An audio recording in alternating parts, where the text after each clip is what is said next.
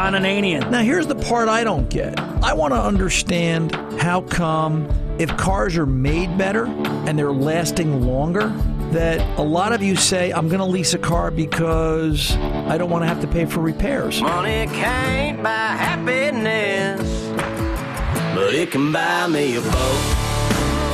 It can buy me a truck to pull me. It can buy me a Yeti 110 ass down with some silver bullets. The Car Doctor. Do you mow the lawn? Do you, do you um, use a snow thrower? Oh, yeah. You pull on that, you know, starter cord. That's the starter in the battery right there. If you can crank it, it's not that your arm is broken and it's not that the rope's not working. It just doesn't catch. Welcome to the radio home of Ron Ananian, the Car Doctor. Since 1991, this is where car owners the world over turn to for their definitive opinion on automotive repair. If your mechanic's giving you a busy signal, pick up the phone and call in. The garage doors are open. But I am here to take your calls at 855 560 9900. And now, here's Ronnie. Hey, start your engines, 855 560 9900. Ron Ananian the Car Doctor here conversing with you this hour as we continue to motor forth and talk about automobiles and all that goes on with them in terms of repairing them, maintaining them, keeping them, leasing them, buying them, constructing them, and you name it. You got a topic, we'll give you the answers and we'll have a great time talking about it. 855 560 9900. Of course, we're podcasting as well, cardoctorshow.com. You can catch us out there. Just click subscribe. Some changes coming to podcasting in the next couple of weeks. So we look forward to that. We'll talk about that more as time rolls on. We uh, just signed the deal this week, and uh, we sally forth and continue on in our indi- in our independent syndication efforts here. And I thank my crew as uh, we kind of put our best foot forward each and every week. Putting our best foot forward each and every week. Well, our next guest is no stranger to that. He is constantly writing and talking about this industry, the automobile, and all that it pertains to. And I'm sure, um, you know, we could probably dedicate two hours to Paul Eisenstein, and he would not run out of things to discuss and talk about because uh, he's um, he's just he's this guy is great. This is going to be a great conversation. And I once again welcome back Paul Eisenstein to the DetroitBureau.com. Paul, how are you today, sir? I am having a blast. Can you hear that noise in the background? I'm not sure how how noisy it is. No. But you want to guess where I am right now? Uh, Vegas. Nope. I skipped Pebble Beach this year because I wanted to stay closer to the home. I uh, I happen to live only a, about a half a block off of what's known as Woodward Avenue. Oh, the so you're main motor drag the, of the Detroit. Woodward Cruise. Yep. Yeah, the Woodward I Woodward am right now standing at about uh, just north of 11 Mile, uh, looking north, and as far as I can tell, the crowd goes to Pontiac another dozen miles, and it probably goes three miles south. It is four lanes each way, completely, totally packed. I have seen anything and everything from, believe it or not, a Tesla and some Ferraris. I'm looking at an old GT500 right now. There's a 1949, I believe, Plymouth. Uh, over there's a Hellcat. I, by the way, am driving when I go back in. I'm going to be driving the Hellcat wide body, nice yellow, very subtle. Uh, I've seen boats with wheels. Uh, I have seen, I'm looking right now at what looks like about a 1948 Ford F1, uh, the original F pickup.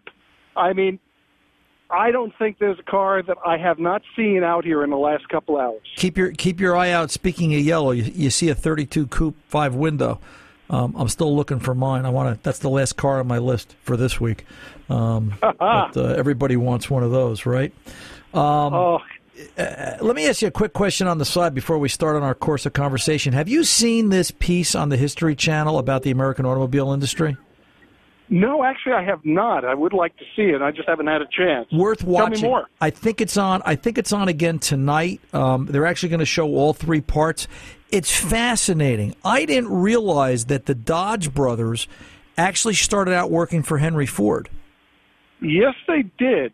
And here's a very interesting little controversial tidbit. Uh, they broke off. They tried to get financing. Supposedly, Henry Ford made sure that the banks in Detroit did not give the money, so they went outside. And, uh, well, have you ever seen the logo on the first few generations of Dodge products? I've never I've seen it, but I don't think I've paid attention to it. Why? What is it? All right. I, I'm going to leave this a secret. You and I are going to talk about it next time I'm on the air. How okay, about that? that's a deal. That's a deal. We'll talk about we'll talk about the history because there's a controversial one, and anybody who's listening, go out and look at the Dodge Brothers logos on their very very first cars, and that'll give you a little bit of a hint about. Well, I've already given you a hint. It came Okay. to a question of financing. Yeah, save it. We'll talk about it. That's um yeah, it's but it's fascinating. Walter P. Chrysler worked for GM. Uh, you know, the the Dodge brothers pass, then Chrysler buys Dodge, starts out on his own with Chrysler and Dodge together. How it all came to be is it's probably a movie more so than just a couple of segments on a TV channel. I'm surprised that we haven't seen more movies about the auto industry. Usually, they tend to, you know, the few that we've seen tend to go soap opera-ish. So uh, it was fun to look at that movie some years back on uh, on Tucker. Right. And uh, Yeah. oh, oh, here we go. I sherry, sherry barracuda. Mm. So don't mind me. I'm going to probably interrupt myself a few times. That's okay. Because We- we need to get this a- is just amazing. We need This to get a video feed the next time we do this. Oh man, I ran one on my site. You might be able to pull it. I ran about ten minutes from a from a cherry picker looking down. So if you go over there on my uh, on my timeline, you uh, anybody who's listening, you'll get a you'll get about a 10, 15 minute look at the Dream Cruise. Okay, cool. Um, let's start where I want to start. Leasing's a hot Yeah. topic. Leasing is is back again. Um, I've got oh somebody's having a good time. Um, uh, recent article out of the Chicago Tribune that says, and I don't understand this, that leasing has skyrocketed in 2016 Mm-hmm. to 4.3 million vehicles. That's Yep. that's and hold on just one second. Where did he go? Sorry about that. I had to get the shot. There is oh my goodness. There is a DeLorean done up like? Sorry about that, That's but right. uh, there is a DeLorean that I just got done up absolutely like uh, like it was in Back to the Future. Absolutely amazing. How do you know it's not Anyway, from the Back to the Future? It might be. Maybe it hit 88 just miles an be. hour.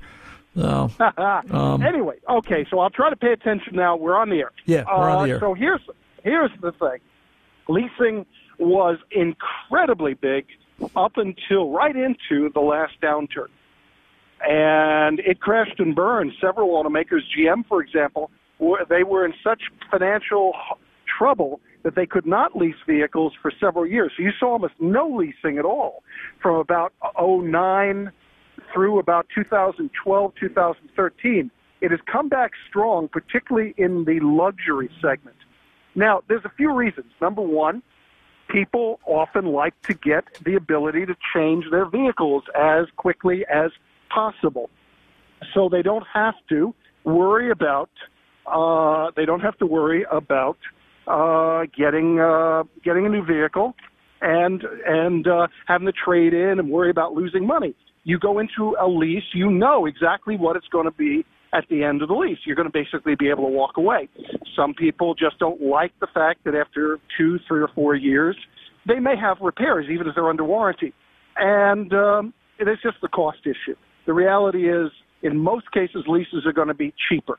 Uh, and Ron, watch what happens. Watch this space going into the into the downturn, the U.S. auto sales downturn that we seem to be going into right now, because automakers tend to do a lot of subsidized leases in situations like this to try to get people into new products. So we may see even more of a burst of leasing in the year ahead. The, the the thing I don't understand, Paul, and what you just said regarding leasing tends to be cheaper. A customer brought me a lease quote and a purchase quote the other day for a Ford Escape, I think it was. And when we compared it, now I took the downstroke, right? They wanted three thousand dollars down on the lease. Actually, I'm mm-hmm. sorry, I take that back. They wanted fifty five hundred dollars down on the lease, and with the purchase of a thirty thousand dollar Escape, uh, the the lease payment when you add in the down payment, the three thousand and the or the fifty five hundred, it came out that she was actually they said it was a three hundred and sixty nine dollar a month lease. It actually came out to be four hundred and five bucks because Because of the downstroke. because of the yeah. downstroke. All right. Then when you looked at the purchase of the vehicle, it came out to be I think it was three hundred and forty nine dollars, but for six years. So yeah, you're Yeah. paying you're paying more over the long term, but in that same three year period, your initial cost was higher. And in my mind, I said I said I'd buy the car because at the end of five years or four years or whatever, you'll have something to sell. Maybe I'm wrong. Well, you know, it's it's an interesting issue, and I I think that the the best recommendation I can give to anybody is to do exactly what you just did, which is to take the time to actually do your math.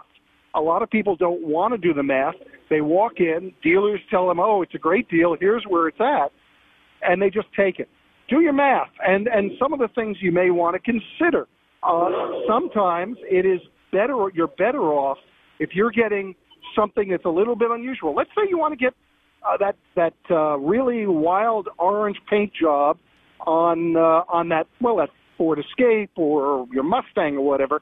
Something that may or may not be in high demand when it's time to trade in. A lot of times, if you if you get the vehicle with a lease, you don't have to worry. Oh my God, is this color going to turn people off? So I'm not going to be able to trade Right. it in, or I'm going to get a really bad value on Right. it. Uh, so there are some definite advantages in many cases. Automakers often subsidize leases, but you really need to do your math. And, and that goes with everything you get. People will talk about incentives, but you may not get the lower interest rates that you're looking for. No matter what you do, when you go to buy a car, check the math. Yeah. And by the way, when you're doing the check the math, it's not a bad idea. Talk to your personal bank. A lot of banks right now are trying to get in big into auto financing. And in that case, if you're a customer, you got a good account with them, they may offer you a surprisingly low interest rate, even better than some of the rates you get at the dealership. Yeah, and we've and we've seen that as well. Hey, Paul, take a seat, pull over, and just enjoy the cruise for a couple of minutes. And uh, we're going to pull over and do a couple of things here. We'll be right back, and we'll have this conversation to continue. And uh, maybe you can tell us if that DeLorean has a flux capacitor or not, and if it's working. Go take a look. I'm Ron Ananian, the Car Doctor. We're here with Paul Eisenstein of the DetroitBureau.com. We'll both be back right after this. Welcome back, Ron and Ananian, the Car Doctor. We're here with Paul Eisenstein of the Detroit Bureau. Paul, you're still there? Or are you uh, drooling over cars coming down Woodward Ave? Oh, I- I am here. I'm just having a blast. I uh, I keep trying to count how many uh, how many uh, really unusual cars I keep seeing go by me, and I definitely lost count on how many muscle cars, classics. This is just just something. If you you know anybody who has uh, a love of cars and wants to have a bucket list, if you don't have the Woodward Dream Cruise on it, well, you are somehow Your your your bucket's half empty. yeah exactly. Yeah. Yeah. Um, listen, I'm on your I'm on your webpage, the DetroitBureau.com, and I'm looking for this feed. I thought I'd put it up on our Facebook page. I don't see it. Are you sure it's there?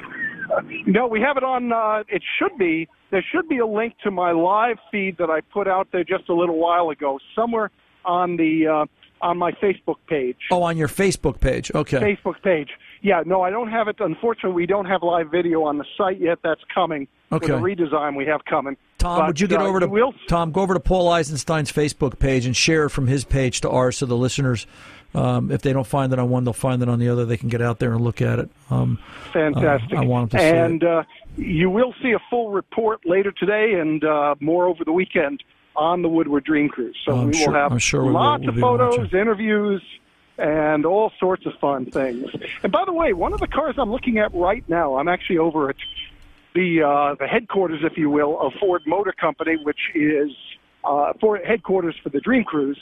Uh, they've been the big automotive sponsor right now, and there's a couple of lovely machines here uh, that I'm looking at. One is an F1, the 1948 first vehicle to carry the F designation. That's pretty cool. As a matter of fact, I'm going to try to drive it later. But uh, there's another one just nearby, and it's a 1920 Ford TT. You know what that is? no. That is the very first pickup truck. It actually was uh, built first in 1917. Uh, Ford doesn't have one of the originals, but it does have a beautifully restored 1920 model. Wow. You know, it's it's you know going back to that History Channel presentation, Ford Motor Company created the middle class in America. Pretty much. Yeah, you know, because they were coming to work in Detroit, and Henry Ford offered workers five dollars a day at the time when everybody was making two fifty, and they were they said they say was, people were lined up around the block trying to get to work for five dollars a day. He created the middle class by giving people more money in their pockets than any any time in previous history. But just just just crazy. Um, Here's a little stuff. tidbit. Yeah. Do you know why Ford went to five dollars a day? No.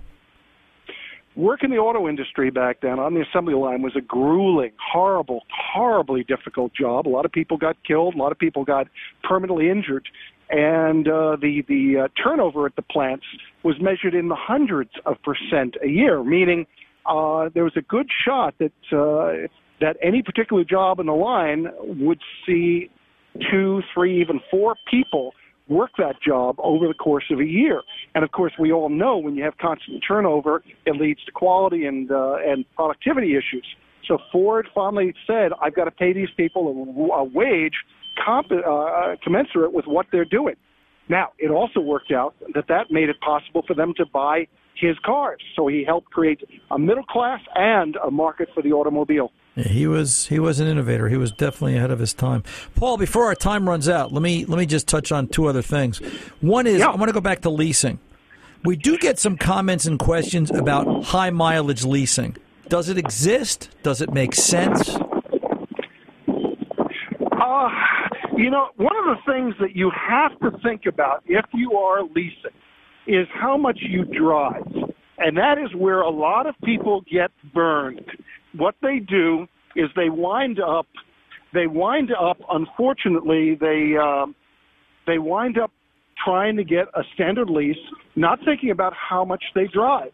And at the end of the lease, instead of the say 10,000 miles or 12,000 that they they had negotiated, they wind up putting on 15,000, and they could wind up paying thousands of dollars more uh, to get out of the lease to, to end the lease. So always think about how much time you are going to drive, how many miles you're going to drive, and if need be, negotiate because they have rates for additional miles. And I guess it could be said that leasing is really an alternative form of financing at the end of the day.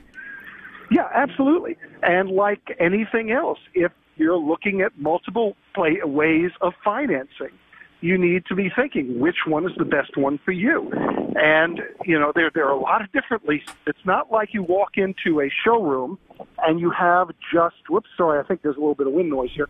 Uh, it's not like you only have one loan you can do one time.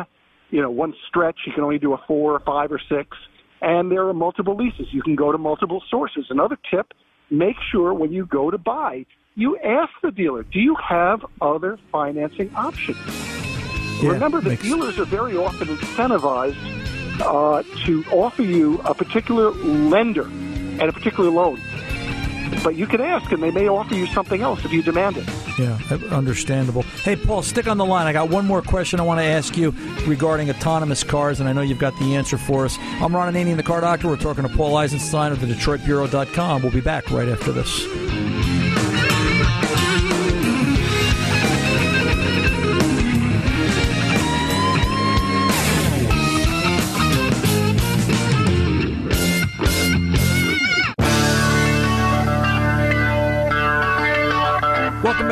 Ananian, the car doctor here at 855-560-9900. We're talking with Paul Eisenstein, having a nice conversation about cars and everything else from the DetroitBureau.com. Paul, how's Woodward going? Still rolling along? It's wonderful. I just talked to a young man who's uh, uh, in from Virginia. And by the way, we have had people here that have come as far away as Australia for this event. Uh, this young man only made it from Virginia, but being that he's 10 years old, I'm impressed. Yeah. Uh, his favorite car, uh, the uh, the brand new Ford GT that I'm standing in front. I asked him uh, if he was planning to buy it. He said, "Well, he may take out a loan later today." I uh, asked him uh, if he knew there was four hundred thousand. He had a very good answer. He said, "It may take me a while to pay it off." Well, you know, I'm sure Ford would figure out a way to arrange the financing. They're they're kind of always, you know, anything to sell a car, right? They would uh, Exactly. They would make it happen. Yeah, they they would work with him. I'm Yeah, sure they I'm would. sure. I'll talk. I'll talk with one of their guys later. He's he's young enough. If they gave him 30 years to pay it off, he'd only be 40 at that time. So uh, And you know, here's the thing about it: that car, considering the limited edition, by the time he gets to 40 years old, he'll be able to retire by selling it. Right, exactly. If there's gasoline. Which brings me to my second question that I wanted to ask Yeah. you. So I was on the DetroitBureau.com and I read your comments in your article about autonomous cars. So to bring the listeners up to speed, Ford wants to do away with drivers by 2021. So we just get Uh, not not do away with drivers, but they want to give. They're going to bring out their very first fully driverless vehicle uh, by 2021. So what does that mean? What it's, it means that there won't. There may not even be a steering wheel in the car for somebody to take control if they want to. Now, I should tell you that the first generation of driverless vehicles will probably wind up going into things like Uber and Lyft and some of those other ride sharing fleets because uh, those companies figure that if they can take the driver out of the car, they're going to cut the cost of what it takes to get a ride in one of those services or a taxi, if you will, by, you know, 60, 70, 80%. And it'll become so inexpensive to ride one of those that you may, many people uh, who just, you know, and the reality is a lot of people really don't care they just want to get from point A to B. Well, it may get so inexpensive that you may just wind up saying, heck with the car. I don't want it. I can just hit my iPhone and have the car come and pick me up wherever and whenever I want. So, do, do the car companies look at that? I mean, that has to be on their agenda to say, Oh, yeah. we're, we're now going to take car ownership out of the picture and just, you know, we won't need, you know, we won't need as many cars if everybody's just driving that same car. If you've got 10 people sharing one car, you've got nine less vehicles you're selling. Well, that's one of the big issues that a lot of people worry about uh, in the auto industry. What will it mean? And to tell you the truth, uh, there are probably as many different scenarios laid out by the automakers as you, you know. If you ask somebody how to manage the U.S. economy, they say there's an answer for every economist. Well, if you talk to auto people about what the era of autonomous, driverless, and car sharing means, uh, you'll get a different answer from everyone. The general consensus is, though, we will probably see, you know, if you have 100 people, you'll probably have fewer cars being purchased by those 100 people going forward. So, what happens when that car rolls into the repair shop? And I was thinking of this just this morning. I said, when that car rolls into the repair shop, it's driverless, right? So, what, mm-hmm. what would prevent Uber from saying, send number 213 over to RA Automotive and let them fix it? And the car will roll in. I'll plug in my scan tool.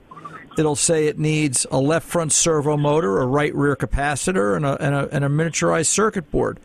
I'm just going to put those parts in. There's nobody there for me to say, you know, it's not like today. Well, Ron, you know the tires are bald, but I can get another two months out of them. Let it go. The brakes are last me until the next oil change. Everything's got to be top flight now, right? There's no there's no cutting corners anymore when it, when it, when it'll come time to repair the car. Oh, you're right. And it probably will be the case. Now, one of the interesting things about a lot of the future cars is that we're going to see a level of reliability, or so they tell us, that we've never seen before. And uh, remember that in an electric vehicle, you should have fewer things to go wrong. Now, I say you should have because while we don't have specific data from Tesla, a lot of people who I know who've been following the company insist that at least early on they were having some serious problems. A lot of their batteries bricking, as as it's called, when the batteries have problems and they fail catastrophically and they simply will not recharge. So uh, it's a big if. All that we talk about with all the new changes coming, electric, uh, Autonomous. autonom- autonomous, car sharing, all this stuff. It's a lot of ifs. You know, this sort of stuff you take to the bank in Vegas, you put a bunch of money on, and you either lose a lot or you wind up making a lot of money because it's very, very hard to predict, among other things, how Americans will accept all of this. Will people really be happy not having to own a car, getting into a vehicle where there's no driver? In fact, there may be no steering wheel. That's a problem. driving electric. Yeah, well, and that's you know I've got to think that's a problem. Uh, we took an informal survey at the shop two weeks ago. Everybody that walked in over the course of the week, and we probably had I think the last number was we had 78 people walk through the door in the course of the week, three people said they would get into a car with you know self driving where they can't take control. Uh, you know what? I think we're control freaks. I think we want to be able to have the comfort of that steering wheel. It's like a baby pacifier. It makes us feel good, and I yeah, think it's, I think it's got to be it's there. ob- it's obviously something that how you ask it, who you ask it, when you ask it will have a lot of influence.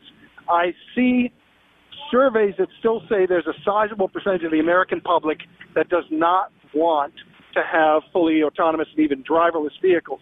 But I will tell you that the number has been growing. Number of people will accept this has been growing every year. And I think you're probably going to find that more acceptable among people who are used to getting into a vehicle uh, and having somebody drive for it, particularly in urban situations. A lot of folks who are, you know, used to getting in cabs. And I got to tell you something: if you drive a lot inside or you ride a lot in a New York cab, I might feel safer having the car drive for me. Well, that's true too, and I agree with that. Uh, you know, there are there are cases where that applies, but here I'll bounce one back at you. Can you imagine that Woodward cruise if it was all self-driving cars? Where would the fun in that be? I am trying to figure out. Could you program it so that every uh, 90 seconds it spins the tires? Well, I right. don't know. We'll have to. I'll have to get back to you on that. And and then you know, there's nobody with their elbow hanging out, looking cool, hanging out, just you know, laid back in the seat. It's just, it's a change to the culture, and it, it brings, Absolutely. it brings me back to my very first thought when we started this conversation about leasing, in that cars are a lifestyle. And I don't know if we're ready to give up the lifestyle all the way yet. I just don't think Well- it's going to happen. you hit on two things, and I'll give you two two quick answers. One, uh, one of the things I think will work against car sharing and all this is that we throw a lot of our stuff in cars. We personalize cars, and so until you can make it possible for me to sort of personalize my my ride sharing ride, that's going to be something that works against it. Uh, particularly when it's talking about at home as opposed to um, when you're traveling. Uh, though, you know, going forward, you're going to have your smartphone app will store things like your radio preferences, your temperature preferences, and things like that. You get into the car, it'll automatically program that autonomous or driverless vehicle so that your favorite station comes on at the volume you like and so on. So that may help a little bit there. Uh, as to the idea of a self-driving vehicle, at least one that still has a wheel, the best answer I ever got was from the former CEO and chairman of BMW, Ben Pischetsrieder.